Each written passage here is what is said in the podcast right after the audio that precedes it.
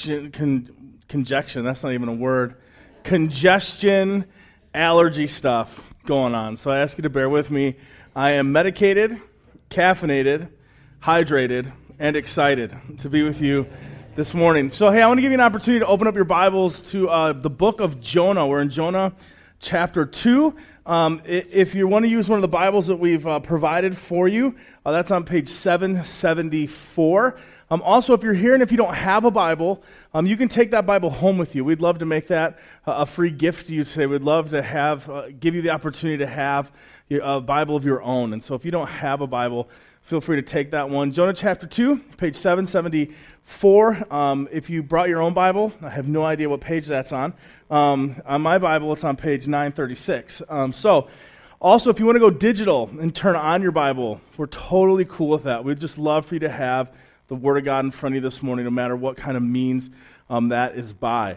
Um, we started Jonah last week, and so let me give you just a, a little bit of a recap of, of where we're at. We studied Jonah chapter one last week, and we talked about is that Jonah is a prophet, meaning that uh, he's been chosen by God to um, really be his mouthpiece, that God would um, convey messages to Jonah, and Jonah would then, as a prophet, go and speak God's truth to people and say things like, here's the word of the Lord given to me by God for you. What we saw in Jonah chapter one is Jonah was told by God very clearly, I want you to go to Nineveh. And what we talked about is that Nineveh is the capital of Assyria, which is a very wicked place full of very wicked people who are who are also enemies of Israel. And so these weren't people that, that Jonah was very excited about to go, not, not people on his top ten list of people I'd like to see saved. And so instead of obeying God, not, instead of hearing God's word and doing God's word, uh, Jonah decided to rebel against God. And instead of going, well, Jonah chapter one says he arose and he fled. He went away from God. In fact, uh, Jonah decided to try to hop on a ship and go twenty-five hundred miles away from where God wanted him to be. And uh, back in that day and age, by boat, that journey itself, just a one-way trip, would have taken at least a year to get there. So we discover that Jonah is trying to put as much separation as he can between himself and God and himself and where God wants him to go. But we also see that our God is a God who pursues. And God pursues Jonah. And he pursues Jonah by first sending a storm.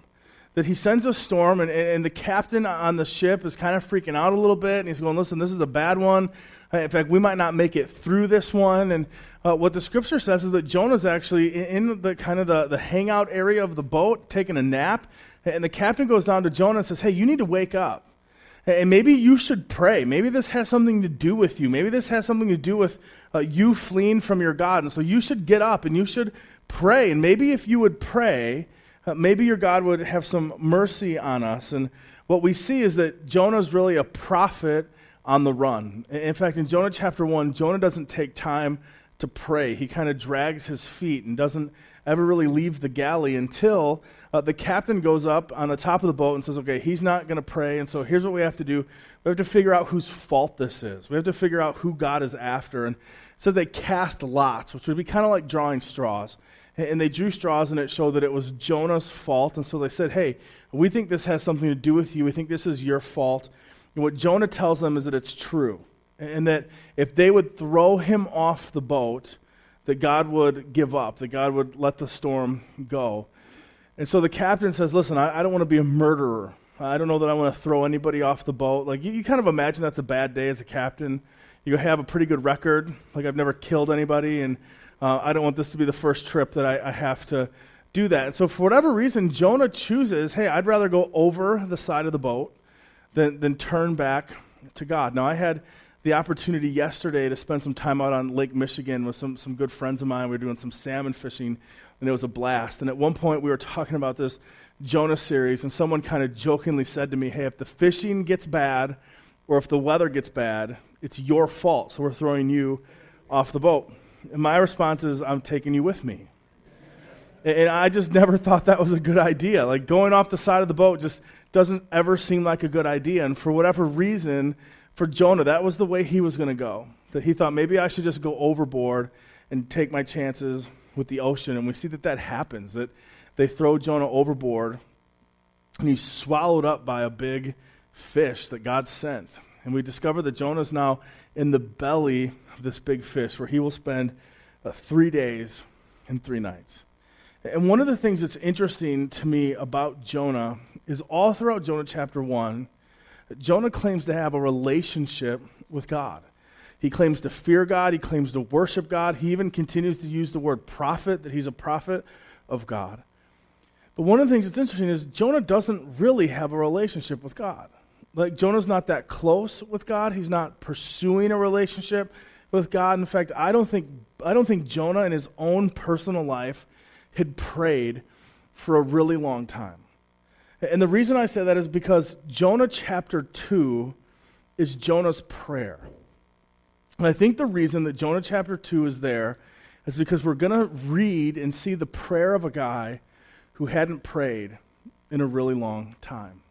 In fact, some people call Jonah chapter two the Psalm of Jonah. And it kind of reminds me of people that I know.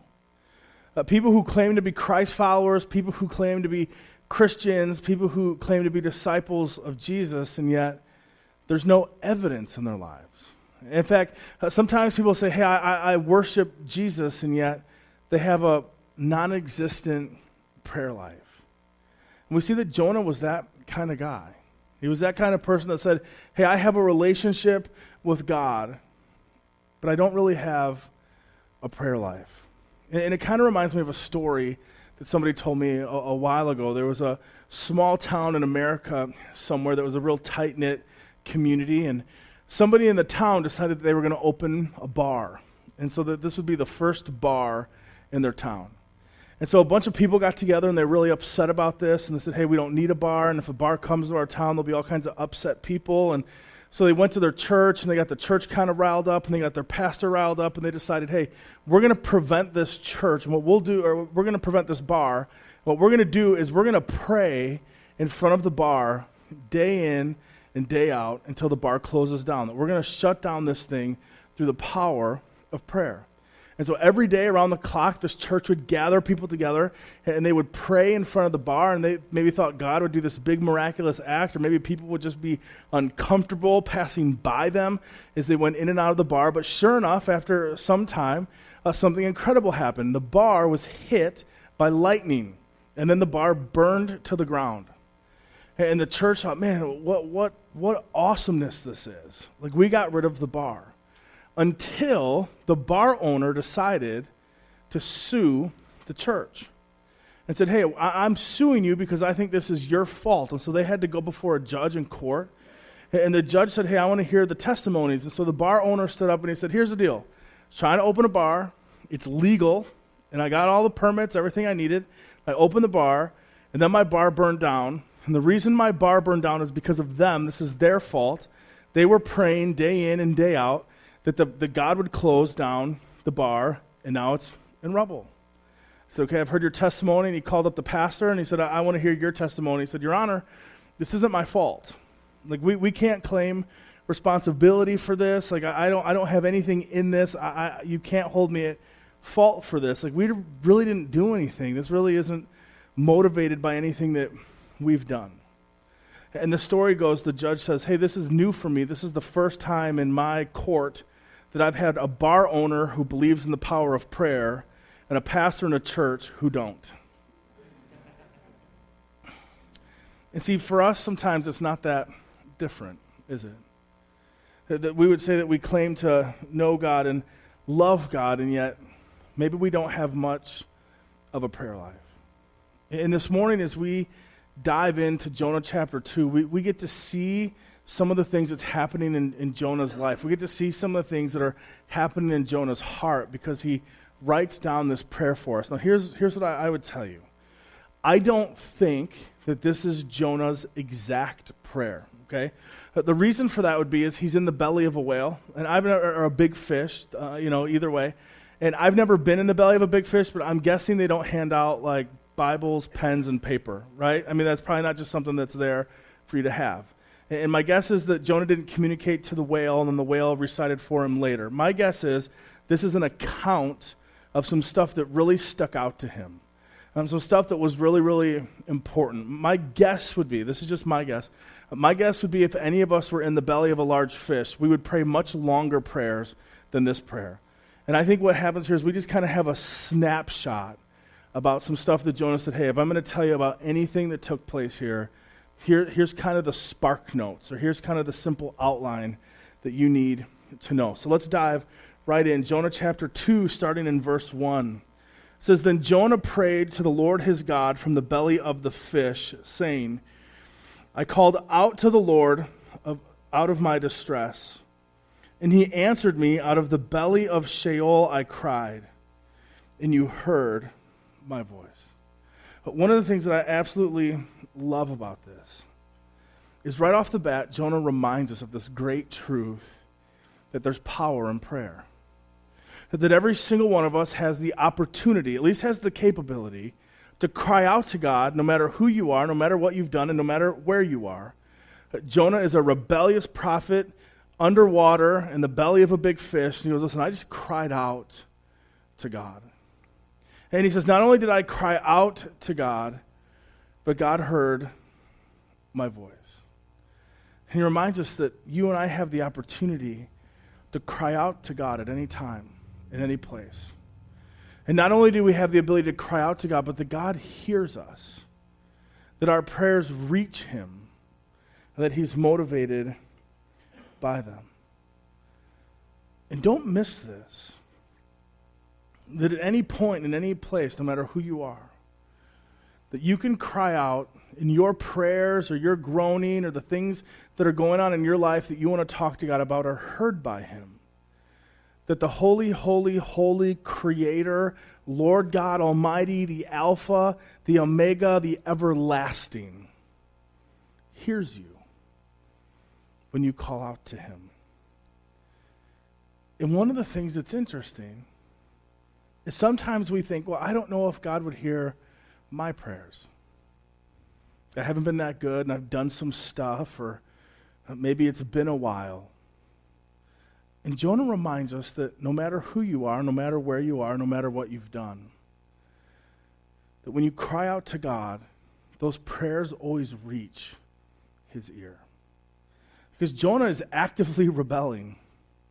Jonah is actively running. Jonah is a man who's been called by God to be his prophet, and he's decided that he wants absolutely nothing to do with that. In fact, he spent a lot of money to charter a boat to get as far from God as possible. And Jonah says, from the belly of this fish, I began to cry out to God, and he heard me. And that kind of led me to two thoughts. The first one is this, is maybe for some of you, that's what you need to know today. Maybe you need to know that even though you're running from God, or maybe there's some separation between you and God in your life. Maybe you've never accepted Jesus as your Savior. That you can cry out to him today. That you could pray to him today. And that he would hear your voice.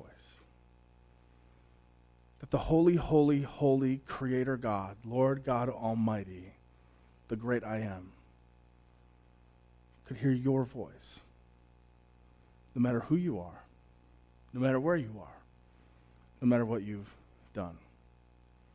Now, the second thought I've had, at least for me, has been a little bit more convicting. Because the reality is, is for most of us, prayer is kind of a last-ditch effort, isn't it? It at least is for Jonah. Jonah's at a point where he's going, I didn't know what else to do. I didn't know what else I could do, so I'm kind of throwing a Hail Mary pass, and I'm just like seeing if God's going to connect with me on the other side of this prayer. And if we're honest, like that happens to us. And if you really listen to people's conversations, we even say it this way. We just make it sound a little bit more cute and a little more non-offensive, and maybe there'd be some sort of issue in our lives. We go, I've done everything I know how to do, and I've tried everything I know how to try, and I've called everybody I know how to call, and you know what? I guess I'll just try prayer. I'll give that a whirl. And I wonder how offensive that is to the heart of God. That we treat communication with him. That we would treat the opportunity and his availability to us at any time is something that we'll try when we've run out of other resources. See, one of the things we learn right off the bat is that when we go to God in prayer, He gets the glory. And not only does He get the glory, but we get the help that we're looking for. That when we say, hey, God, I've got all these things that I could do, and I've got all these things that I could try, and I've got all these resources that are available to me. But here's the thing. Instead of doing all of that, what I'm going to do is I'm going to turn to you. I'm going to cry out to you. I'm going to try to pray my, the best that I can to you. And here's the thing. That means I choose you over all this stuff. That means I think you're more powerful than all of this, and I think you're more significant than all the resources. And ultimately, I think you are who you say you are, and that you hold the keys to this thing, and that you're the solution. You're exactly what I need for the situation that I'm in. And that when we turn to God, He gets glory because it, it signifies that we know who He is, that we know His word and what He's capable of, and that what we really desire is Him, and His power, and His strength, and His presence in our life. Now, this is really significant because Jonah uses some really intentional words.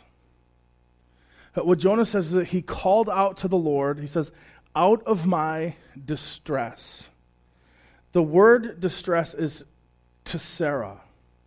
It's like Sarah with a T in front of it in Hebrew. Tsarah. The word literally means distress, like childbirth.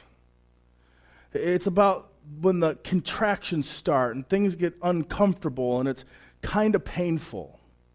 And it's this idea of, hey, I'm not just in pain, but I'm in, in pain with expectation that something's going to happen. That, that there's discomfort and there's pain, but I think it's going to lead to something. I think there's going to be something like a newness, something like a newness or something like a new birth if I can get through this. In fact, the way this would literally translate would be, in my distress, in my agony, it's as though I'm being born again. It's as though there's something happening that I'm being made new. He said, when I called upon God in my tsarah, it's as though something's birthing inside of me. And then he says this. He says, from the belly of Sheol, I cried out. Sheol can be translated a couple different ways. It means grave, the realm of the dead, hell, or far from God.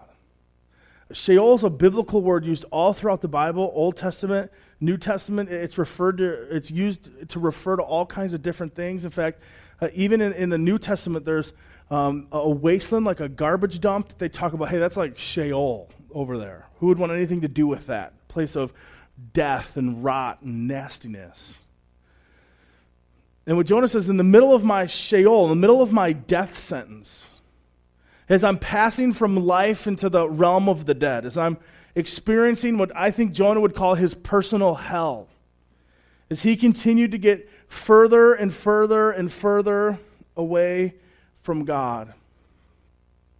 He says, in my tsarah, in my pain, in the midst of my own Sheol, I cried out to God. And like, if we're honest, for some of us, that's where we are today, right? In the middle of your pain, in the middle of your suffering, in the middle of the hell that you're going through as you walk through your own personal Sheol. Maybe you would say something like, from the depths of my marriage, from the depths of my work situation, from the depths of my addiction, from the depths of my broken relationships, from the depths of my financial situation.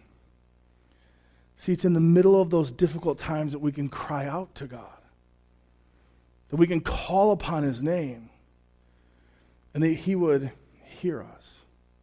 In fact, if you put Jonah chapter two, verses one and two together, it reads something like this. I was as good as dead, but when God showed up in His great mercy, so I could be born again. For Jonah, this is huge. He's saying, I was going one direction, and all of a sudden when God showed up, all of a sudden, in His great mercy, when He worked according to His power and according to His grace and according to His will, it completely changed my life.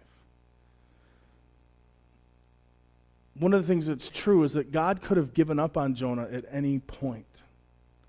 Like at any point, God could have decided that Jonah had run too far, that he had rebelled too much, and that his wickedness was too great. Like, let's just be honest. Jonah's story could end at the end of chapter at the end of chapter one. We probably wouldn't teach this one to our children in Sunday school, but instead of sending a great fish, God could have sent a great shark, right? And they threw him off and da dum da dum da, and make a really great movie, but not such a great children's ministry story. And what Jonah says is, God never gave up on me. But in the midst of my pain, in the midst of my suffering, in the midst of my situation, I called upon God. And not only did he hear me, but he got involved. Like one of the things we see clearly as we continue to walk through these scriptures about Jonah is we see that God was actively working in Jonah's life, even in the midst of Jonah's pain. That God never stops working. Like God never stopped pursuing Jonah, even in the midst of his pain. And this is so important because usually what happens in your life and my life when we experience personal pain, when we go through hardship and troubles, we assume something, I've done something wrong. God has left me. He's forsaken me. He's not working in my life. That some somewhere along the lines we've learned that some sort of discomfort or pain must mean that God's no longer with me. And this is what Jonah says, in the middle of my tessera, in the middle of my pain, God is working. That God was doing something bigger than I ever thought he would do. He was working a miracle greater than I ever thought he could work. He was actually working to deliver me in the middle of the pain that I'm experiencing. And we see that God pursues Jonah in phases. Phase one is God calls Jonah. Hey, Jonah, I'm pursuing you. You're my guy. I've called you to be my prophet, and here's what I want you to do, just like you've done before and other times at other places. I want you to go to Nineveh, and I want you to tell them the word that I'm going to give you, and God pursues Jonah. But instead of being obedient, Jonah flees and runs. And so Jonah hops on a ship, headed a mile, headed twenty-five hundred miles away, and God sends a storm. Going, Jonah, I'm pursuing you. You're going the wrong way. You're sailing to the wrong destination. Wake up. Return to me. And not only does God send a storm, God sends a, a really great captain who comes down to Jonah and says, listen, Jonah, you, you need to think about this. You need to wake up. You need to pray. Like this may have something to do with, with your running. This may have something to do with your disobedience. And then God sends a really big fish who for all intended purposes is somehow vegetarian. And it's God's grace. It's God's pursuit of Jonah. And see, the reason we, we pause and kind of talk about this is because I think every single one of us in some way, shape, or form desires God to work in our lives. I believe that. I believe every single one of us is somehow looking for the heart and the character of God. Uh, for some of us, it's the desire to be loved, even though we have this feeling that maybe we're not fully worthy to be loved the way we want to be. For others of it, maybe it's we're just looking for hope, or we're looking for peace, or we're looking for truth. Maybe we're looking for fulfillment, and we know that everything we've tried and everything we've done and everything we've experienced with maybe lasts a while, but has never really filled the void. Maybe for others, it's just like Jesus said in the Sermon on the Mount. He goes, anybody want to be blessed? And everybody's like, yeah.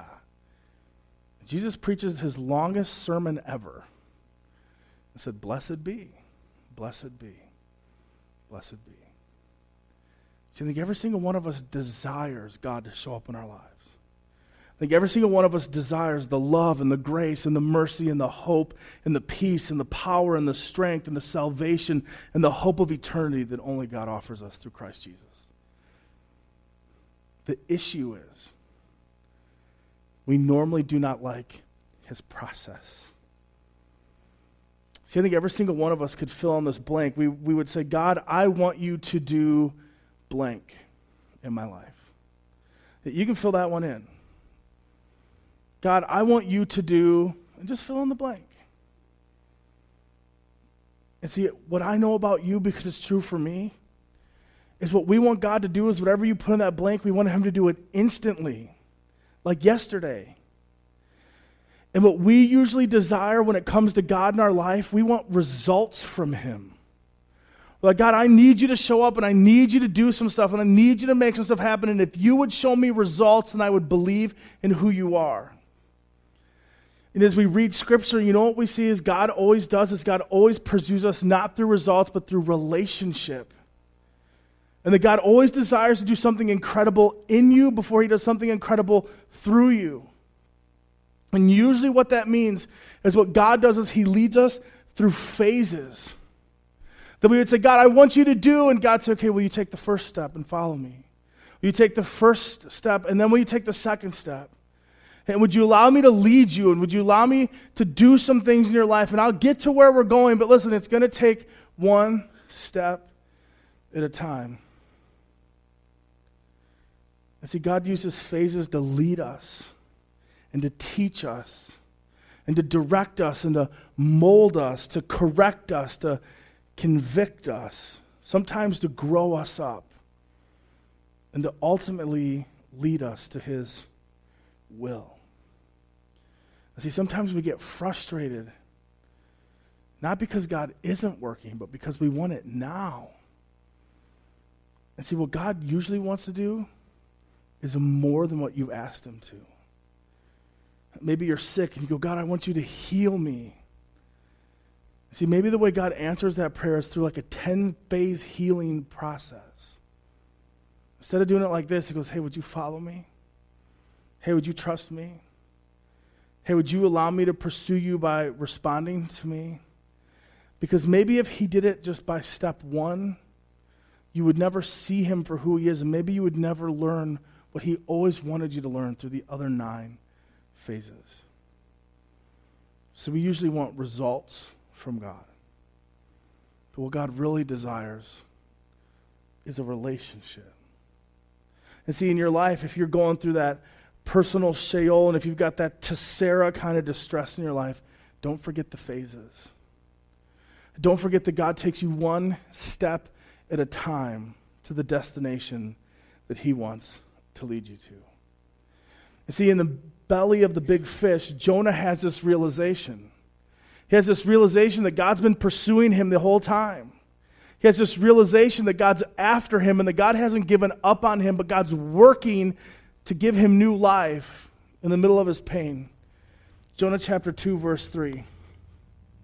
For you cast me into the deep, into the heart of the seas, and the floods surrounded me, and your waves and your billows passed over me. We're going to take a quick time out here. This is an open book pop quiz.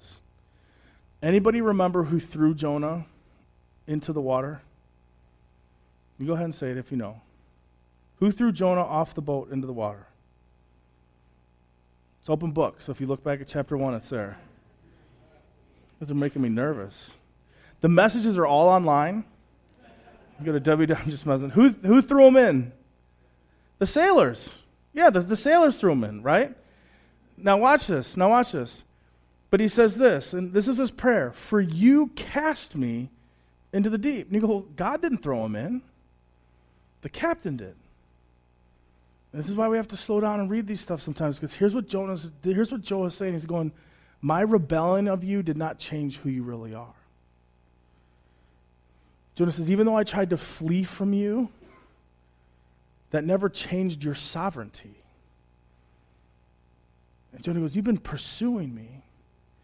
And it wasn't that the captain threw me in, because here's the thing, God, you're, you're so powerful and you're so mighty that if you didn't want me in the water, the captain would have never been able to throw me in the water, because no one has more power than you have. And he goes, listen, he attributes this all to God. For you cast me into the deep, into the heart of the sea, and the floods surrounded me, and all your waves and all your billows passed over me. He goes, God, you've been pursuing me. And then I said, I am driven away from your sight, and yet I shall again look upon your holy temple. The waters closed in over me to take my life. The deep surrounded me. Weeds were wrapped around my head, and the roots of the mountains. I went down to the land whose bars closed upon me forever. See, sometimes because we think we know the story so well, we think Jonah got thrown off the boat and just instantly the big fish was there. And he tells the story and goes, no, no, there was there were some moments of panic. He says, listen, I went and I tried to swim, but the billows and the waves, they pushed me down, and I, I just began to sink. And, and not only that, but there was seaweed wrapped all over my head, and I couldn't see, and I was sinking to the point where I thought the bottom of the ocean was just going to bar me in. And what's significant is there's this language in Jonah chapter one and Jonah chapter two that says that the minute that Jonah rebelled against God, his direction was down. Jonah went down to Joppa. He went down to Tarshish. He went down in the galley of the boat. He jumped, he got thrown off the boat, and he went down. And that changes right here in verse six. He says, yet you brought up my life from the pit, O Lord, my God. He says, God, when you showed up, when you got involved, when you made your presence known, changed my direction. I was no longer going down, but now I was coming up. And see, for Jonah, this is what I would call his but God moment in life. He was saying, I was going one direction. I thought I was going to be dead, dead, dead, put a nail in the coffin, dead. But God showed up. He said, I thought I was going to drown with seaweed wrapped around me, but God showed up. See, friends, I'll never forget those but God moments in your life. You see, man, my, my marriage was going one way, and I thought for sure it was going to end badly, but God showed up. The doctor said, hey, here's a diagnosis, but God showed up. The financial situation was going one way, but God showed up. Life was getting out of control, but God showed up. And see, for Jonah, this is huge. Because when God shows up, something happens in Jonah's life. Verse seven. He says, when my life was fainting away, I remembered the Lord, and my prayer came to you into your holy temple. So he goes, man, as I was drowning, as my life was on the line, he goes, I was crying out to God, and God showed up, and he goes, and something significant happened. He's like, I remembered. I remembered who God was. I remember what he's like. I remember him for who he really is, not for who I've made him out to be. I remembered him as powerful. I remembered him as one who is worthy of my praise, instead of the one who I could run from. It was I remembered. I had this remembrance of who God is, and that he loves me, and that he's called me, and that he desires a relationship with me. He says that remembrance then led him just to more prayer. He began to cry out to God, remembering who he is. And see, for some of us, maybe that's exactly what we need, is to remember God. Now, some of us would go, listen, I don't think I forgot God. And I would say, you probably have. For Jonah, for you, and for me, we have this tendency that when life is going really, really well, we tend to put God on the back burner, don't we? We go, hey, God, things are going great. I got the job. I got the promotion. Things are good with my spouse. Things are good with my kids. Man, life is good. Hey, God, like, uh, can I just give you a high five today? And listen, I, listen, I got this one. Life is good. I got this. I, I can do this. God, I don't know if you golf, but if you do, go, go hit the back nine today. I got this one.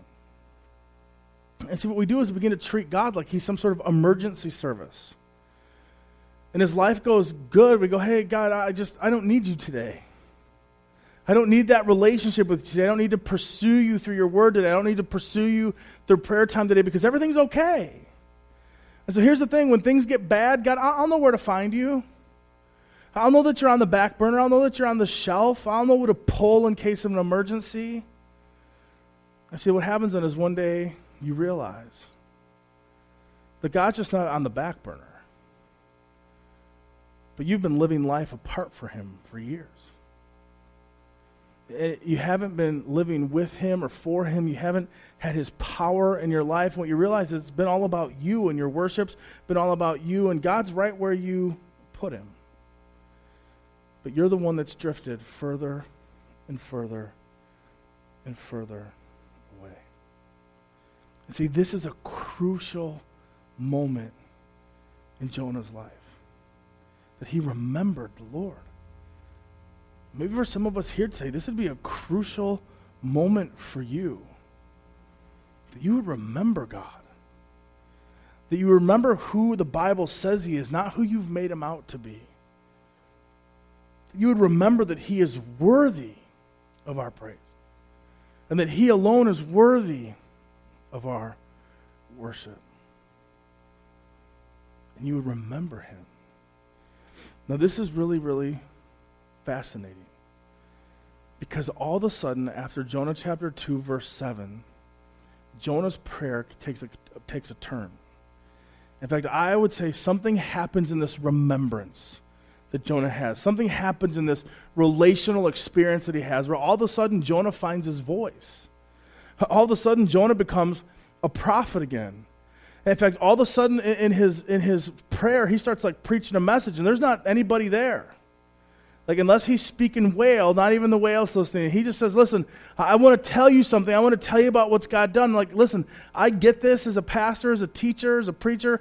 Like, I'm always looking for sermon illustrations. If I hang out with you long enough, you'll make it in a message. That will just happen. And I probably won't even warn you. I'll just tell you afterwards. Hey, man, I talked about your church today. And this is this is what he does. This is what he says. All of a sudden, he goes he goes from this, I was in the deep, I was dying, and God showed up. And then he says this in Jonah chapter two, verse eight and ten. He says, those who pay regard to vain idols forsake the hope of steadfast love. But I, with a voice of thanksgiving, will sacrifice to you. What I have vowed, I will pay. Salvation belongs to the Lord. This phrase, hope of steadfast love, is one word in Hebrew. It's hased. It's the Hebrew word hased. And it really means the loving kindness, the pursuing love of God. It's a very specific type of love. He's saying this is the love that God has for us. And because God loved us so much, he doesn't send us just cute Hallmark cards. He sent us his son, Jesus. That Jesus would leave heaven and come to earth and would live and die and come back from death so that you and I could have life and hope and salvation and a relationship with God. So there's this loving kindness, this loving pursuit, this relentlessness that God has, that he will pursue us because he loves us and he wants us to know him for who he is. And Jonah says, you know what I realized? I realized I traded that in. I realized that I had experienced the hesed, the loving kindness of God, and I decided to trade it in for other things. I decided that I so desperately would rather see the people in Nineveh die than be saved, that I traded in the hesed of God for my own pride. I traded in the hesed, the loving kindness of God, for my own selfishness, for my own prejudice. He said, you know where that got me? You know what happened to me when I traded in the hesed, the loving kindness of God? It led me to the bottom of the ocean, dying alone with seaweed around my head. And Jonah finds his voice and goes, listen, don't do it. Don't ever trade the loving kindness of God for anything. It's a ripoff. You'll be deceived and you will lose that trade every single time. Don't do it. And see, every single one of us is tempted to do this. That we would experience the hesed, the loving kindness of God, and then we would then trade that in for idols. We go, I know what God's word says, and I know that he wants me to do, and I, I know what it means to worship him, but here's the thing. I, I would rather trade him in for that success that I'm after. I'd rather trade him in for that money that I'm after. I'd rather trade him in for that self-worth or that self-image, and I, I would take this and say, I'm going to give a little bit of this because I want a little bit of that, and Jonah says, don't do it. That's a ripoff. It's not a fair trade. You will lose out on that trade every single time. See, the question is, is what are your idols? And where are you tempted to trade in the chesed love of God for something else? And Jonah says there's nothing, nothing worth that. Nothing that comes close to that value. That there is nothing worth trading in the love of God for. And then in verse nine, Jonah gets serious. And he says that he'll make a sacrifice, and I'm not exactly sure how he's going to do that because he's in the belly of a big fish. But what he tells the God, he says, listen, what I have vowed to you, I will pay. And this isn't Jonah bargaining with God. This isn't him trying to make some sort of deal. Because we do this, right? We've prayed this prayer. God, if you would just answer this prayer, then I will never swear again. And God, if you just pray this prayer, I'll always go to church except for those few weekends. God, I, I'll give all of my money except for what I think I need. God, I will. If you will just answer this prayer, then I will, I swear to you, God, I will always, I will never. And you think that somebody like offering yourself like that will cause God, oh man, you know what I needed? I needed, I needed that. So I'm going to take that and I'll give you a little myself. Like Jonah has no bargaining chips. Jonah isn't saying, hey God, if you if you get me out of here, I'll do some stuff. Because there's nothing that Jonah can do to contribute to his salvation. There's nothing he can do to get out of the belly of the big fish. He's already experienced the fact that he can't save his own life. There's nothing he has to offer. There's nothing he has to give. And Jonah realizes salvation belongs to the Lord. He goes, my salvation belongs to God. That God chooses to save me, and he alone can save me, and it's only up to him who should be saved. And Jonah also realizes that that means God who can save whoever he wants, whenever he wants, wherever he wants. See, Jonah begins to have this realization that the very people that he thought were unworthy of God's salvation are no different than him. That he's just as rebellious. That he's just as wicked, that he no more deserves salvation than anyone else. And he has this realization, salvation belongs to the Lord. And see, what the New Testament says is that for grace, it is by grace of God that you and I have been saved. That it's not by your works and it's not by my works, that none of us can brag about our salvation because it's not up to us, it's up to God. And what Jonah begins to realize is that when it cost, it cost God something to save him. This Jonah begins to realize that only God can cause salvation. He realizes that the only reasonable response is to say to God, here is my life, you take it. See, I think what Jonah is saying is, what I vowed to you, I will pay. I think he's referring to the time that God called him and he said yes. The time where he said, you will be my God and I will be your child. You'll be my God and I will serve you forever. And God, you've called me to be your prophet, so I'll go wherever you want me to go and I'll do whatever what you want me to do and I'll say whatever you want me to say because you are God and I am not and I worship you. And what Jonah says is, I realize who you are. I remember you for who you are, not for who I made you out to be. And I realized that selfishly I thought somehow I was more worthy of salvation than anybody else. But you know what I've realized, God? Salvation belongs to you and you alone. That there's no way to be saved other than the way that you make it available for people to be saved. And I think Jonah chapter two reminds us of two beautiful truths. The first one is this, is that God can save whomever he wants to save. And see, sometimes we think God could never save me. Like, you don't know the sins that I've committed. You don't know the things that I've done. I'm too far gone. I'm I'm too sinful. There's no way God could undo what I've done. And what Jonah says is, listen, salvation belongs to him. And you can't out-sin his Hassad love for you. You can't out-sin what Jesus has done for you through his death and through his resurrection. Maybe for some of us here, we've put off saying yes to Jesus because you've had this thought that he could never love me and he could never accept me and I could never be saved because of the stuff I've done. And Jonah testifies to you from the belly of a big fish, yes, he can. There's nothing too great, no rebellion too far. You can't put so much room between you and God that he cannot save you, because God relentlessly pursues us. That Jesus has pursued you most through his life and his death and his resurrection.